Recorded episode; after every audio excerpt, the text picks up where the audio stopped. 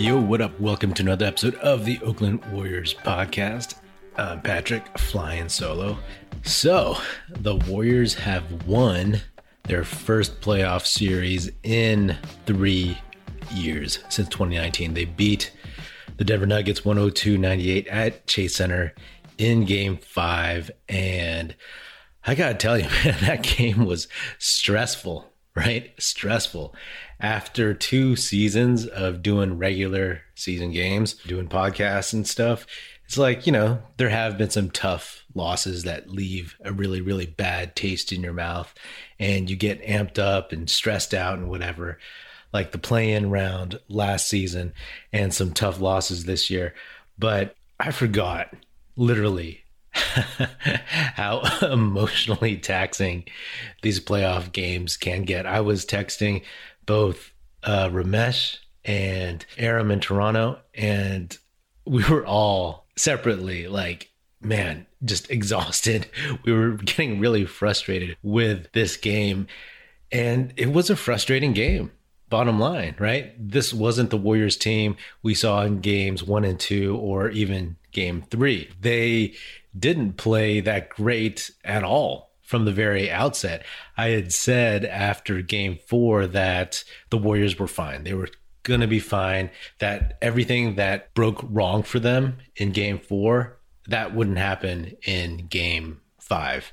And I guess ultimately, not all those things broke wrong for them. They didn't lose Draymond to foul trouble. Foul trouble in general was not so much of an issue, but they did play with bad energy and they didn't shoot that great overall.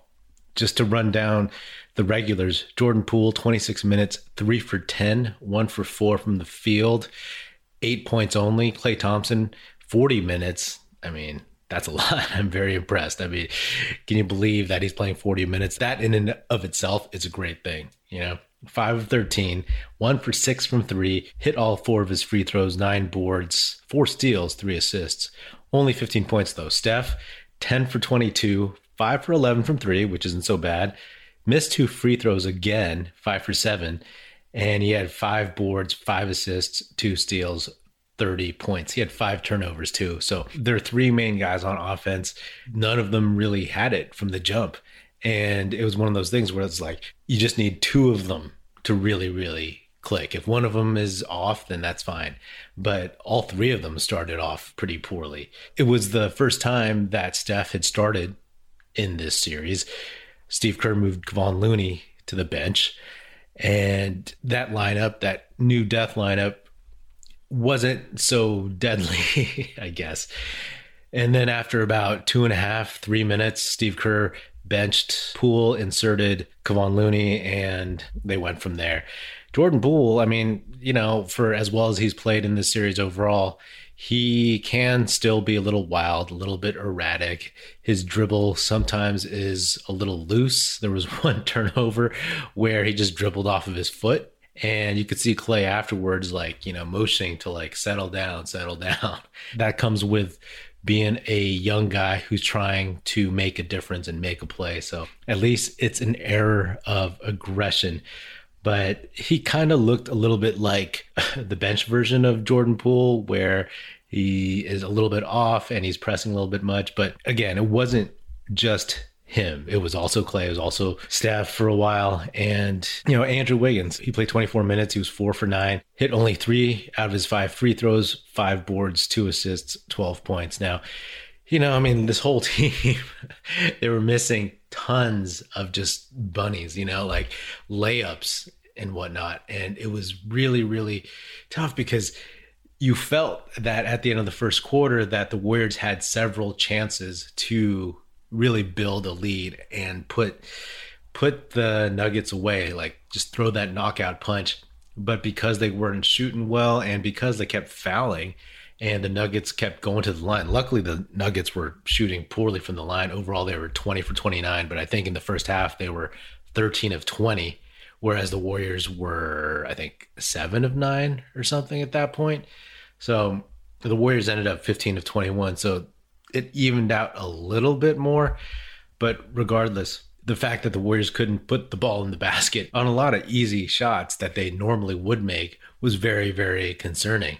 And then in the second half, I was like, okay, let's see one of those patented third quarter runs. And guess what? We got the exact opposite.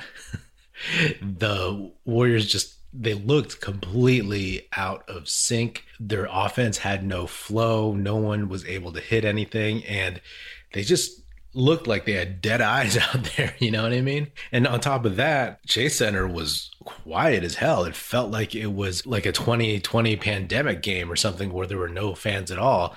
And, you know, Aram in Toronto said, like, hey, the team isn't really giving them anything to cheer about. He is right to some extent. But still, I felt like the crowd could have been louder even when times were looking tough. You know what I mean? But bottom line is the players were not executing and they just didn't you know it, it, was it was strange you know? I was like do they not know how to play basketball right now? They were completely dead. And michael malone is a very smart coach. He calls time outs at very smart times right? He calls them right when the Warriors started making runs and everything like that. And that helped muck up the flow, muck up the energy, et cetera, et cetera. So good on him. I actually really like Michael Malone as a coach. I liked him when he was on the Warriors. I thought he got a raw deal in Sacramento, but let's face facts. Every coach gets a raw deal in Sacramento because Sacramento always stinks. But Michael Malone did a great job motivating the Nuggets. At the end of the day, when it's all said and done, no matter how far the Warriors get, you'll look at this series and be like, it was a five game gentleman sweep. But credit to the Nuggets, man. They they fought and they really, really came after the Warriors. And let's be honest, like the Warriors got pretty lucky in some ways for this one, right? Like Jokic got into foul trouble and he also had a bum hamstring for a while. So like he wasn't 100% towards the end. And it was good because Steph did what he was supposed to do. He kept coming after him. Instead of chucking threes, I love the fact that Steph attacked the basket. He got one foul, the fifth foul on Jokic, and then he just kept coming and coming and coming. And on a lot of those drives, Jokic just didn't challenge him at the basket because he didn't want to get his sixth. And that's what a smart player like Steph is supposed to do. We don't see him attack the basket that many times in a row that often these days, right? So that to me right there shows Steph's leadership, Steph's smarts, Steph's experience. He's just like, you know what? Enough of this. Let's just close this game out somehow, some way. And as he did, he did his little sleeping celebration. I don't know what you want to call it. And you also got to give a ton of credit to Gary Payton II. He played 26 minutes, six for eight from the field, three for four from three, three boards, three assists, two steals, one block, 15 points. Now that's awesome. You know, like for a guy who was the 15th man, the 15th guy to make the roster at the beginning of the season. And to be honest, a lot of the vets, they wanted Avery Bradley because he was a known quantity. But releasing Gary Payton and then signing him again, it was just, you know, a very, very savvy, savvy move because we saw that Avery Bradley is done. We saw him play for the Lakers. And Gary Payton, for a guy who could not shoot, I mean, the reason why Gary Payton has not been able to stick in the league for what most of his career is because he can't shoot. But he improved his shot coming into this season, and clearly he has worked on it during the year. Credit the development coaches too, because I'm sure some of them were tweaking his shot a little bit. They tweaked Jonathan Kuminga's shot, so I'm sure they gave Gary Payton some pointers as well. Now, he's one guy that I hope the Warriors are able to keep for next season because he plays such a specific role on this team, something that nobody else can do per se at this point. And if you can keep him and just insert him in minutes like this, then that's very much worth keeping around. You know, Aram in Toronto, he mentioned to me that the Warriors are going to get beat up in the next round, whether it's Memphis or Minnesota. They're going to get beat up on the inside. And, you know, it's, it's true. It's one of their big flaws going into the playoffs, right? The Warriors got beat up by Aaron Gordon, DeMarcus Cousins, Nikola Jokic, right? So if Aaron Gordon is beating you up inside, then guys like Karl-Anthony Towns or Jaren Jackson Jr. or Steven Adams or Xavier Tillman or Naz Reid or Jared Vanderbilt or whomever else. It's going to be a challenge next round, no matter who the Warriors face. And that's something just to keep an eye on, right? We had all hoped that the Warriors would have James Wiseman at this point. Obviously, that has been written off for about a couple months now. And we thought that maybe the Warriors towards the end of the season would think about signing another center, but that didn't happen. So hopefully that doesn't become their Achilles heel and they can game plan around that. But it's going to be interesting to see how they try to beat guys playing small, right? Because they're not the youngest, they're not the most athletic compared to the other two teams that might be coming up. And hopefully these guys can get some rest. The coaches can do some homework and do some studying and scouting of the Grizzlies and the Timberwolves because that's going to be a very, very big deal. And let's hope that that series goes seven games, you know, get the Warriors as much rest as possible and just let those guys go at it. The NBA playoffs mean next level basketball. Get in on the first round action with DraftKings Sportsbook, an official sports betting partner of the NBA. This week, new customers can bet $5 on any team to win and get $150 in free bets instantly. You win no matter what. All DraftKings Sportsbook customers can also bet during the first round with same game parlays. Combine multiple bets from the same game for a bigger payout. The more legs you add, the more money you can win. Plus, place a same game parlay each day with three or more legs and get up to $25 in free bets back if one leg doesn't hit. Download the DraftKings Sportsbook app now. Use promo code TBPN. Bet $5 on any NBA team to win their game during the first round of the playoffs and get $150 in free bets instantly. That's promo code TBPN at DraftKings Sportsbook, an official sports betting partner of the NBA. Minimum age and eligibility restrictions apply. See show notes for details. Another thing about Andrew Wiggins, man, it's like he missed a bunch of shots. I appreciate the fact that he had some aggression out there, but he just has such bad touch. And I've talked about this for two years plus now. It feels like whenever he misses, you know it's not going to like get a shooter's roll and go in, right? If it doesn't just go in true, then it'll hit the rim and just bounce right off. It's not going to dance around up there and then like, you know, hang on the rim and roll in. That's not how Andrew Wiggins' shot goes for some reason because it's always pretty flat and at that angle it's just going to either go in or not at all.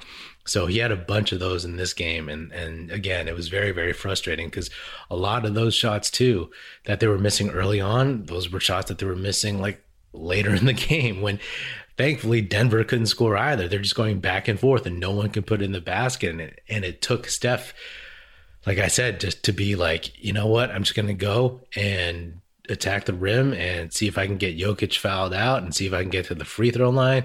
And he made a bunch of layups. So, you know, props to him. And he talked post game about having nerves. And Steve Kerr talked about how this team was pressing too hard and it's like they wanted it too much. They were too excited and you could see it right? Like they just were so tight so like uptight so tense especially coming out of the locker room at halftime and you're like what's going on? So as much as the warriors have this championship dna it's been a while since they've been in these very very high pressure games.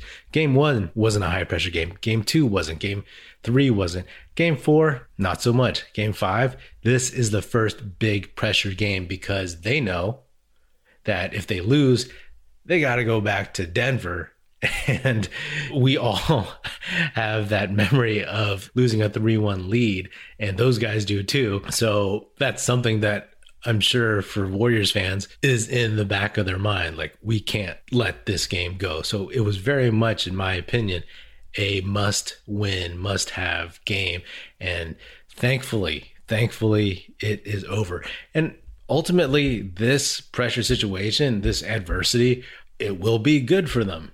Bottom line, Poole has not seen it like this. Every game has helped him in his development and in getting accustomed to all this. I mean, I said that during the season, right? My three things were health, playoff seeding, and getting the new guys, the young guys, acclimated to these pressure situations. And you can't do that in the regular season. It happens in the playoffs because it's just so much more amplified. Those first four games were not the same as this game. And the first round is not the same as the second, and not the same as a Western Conference finals, not the same as the finals. So these things are all, I guess, data points, you can call it, for guys like Jordan Poole, Jonathan Kuminga, Gary Payton II, even though he's like 29 years old. And same with Otto Porter Jr., because it's not only just the young guys, it's the guys who are who've been around for a while, but have never had so much at stake, right? Sure, maybe Otto Porter Jr. has played in the playoffs, but he's never had a real shot, as far as I know, to be on a team that was a real contender. So thankfully, Otto Porter Jr. finally hit a hit a shot, which used to be like at least good for three for five from three during the season early on, but lately he's been cold. So thankfully, he hit a shot.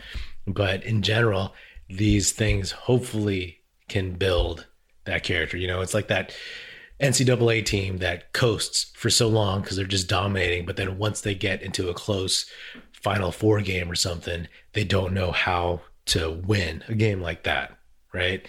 So hopefully this is, I mean, it can't be anything but a positive that they won, but also like hopefully they take some lessons from this to be like, okay, this feels familiar, or like for the new guys and the young guys, like this is what it takes. This is the focus and this is the intelligence that you have to play with. You know what I mean? We'll see what happens with the next series, but whew, man, man, that was tiring. And again, just like Steph may have forgotten how to win one of these pressure games where he says, like, you know, the guys have. I forgot how taxing, enjoyable, but like how taxing like the ups and downs are of a, of a game like this. But as long as it's a win, it ends up being fun. And hopefully, you know, Andre Iguodala, hopefully that guy can come back and uh, get his neck issue, you know, figured out. He's out for a week. Memphis and Minnesota play in a couple days. If as long as the Timberwolves can win one at home, they go to Game Seven. Then hopefully we'll get Andre close to game one, wherever that series takes place. And oh, some final things. Uh, Jonathan Kuminga got some minutes, and you know he affected the game decently, but he looked a little tight as well. He's following the lead of all the vets. He played five minutes only. He was two for four, four points. He was negative two. The rest of his line was all zeros. So no boards, no assists, no steals, no turnovers, no blocks, or anything like that. But you know, like he left a couple of uh, empty possessions up there, like where even his short bunnies and short little like push shots and short little hooks weren't going in. So it was it was contagious for sure. And you know, hopefully they got all those heebie-jeebies out their system and things can flow a little bit smoother both on the court and in their minds. Yeah anyway, that's all I got for now. Let's enjoy this victory because overall, bottom line, like that was a damn good game. Anyway, that's another episode of the Oakland Warriors podcast. Be sure to subscribe wherever you get your podcast. Feel free to hit me up on Twitter at Patrick E. Pino or at Oakland Warriors. Check us out at oaklandwarriors.com and definitely check out our YouTube channel. The link to that will be in the show notes. Be sure to tell your fellow Warrior fan friends to tune in and listen. The Oakland Warriors podcast is produced by National Film Society and is a part of the Basketball Podcast Network. If you're so inclined, please do give us a five star rating on Spotify or Apple Podcasts and also leave us a nice review on Apple Podcasts. That would be dope and super helpful. Thanks for listening. That's it. Music in this episode provided by Paper Son. Special thanks to Paul Amardo for production support. See you next time, and go Dubs.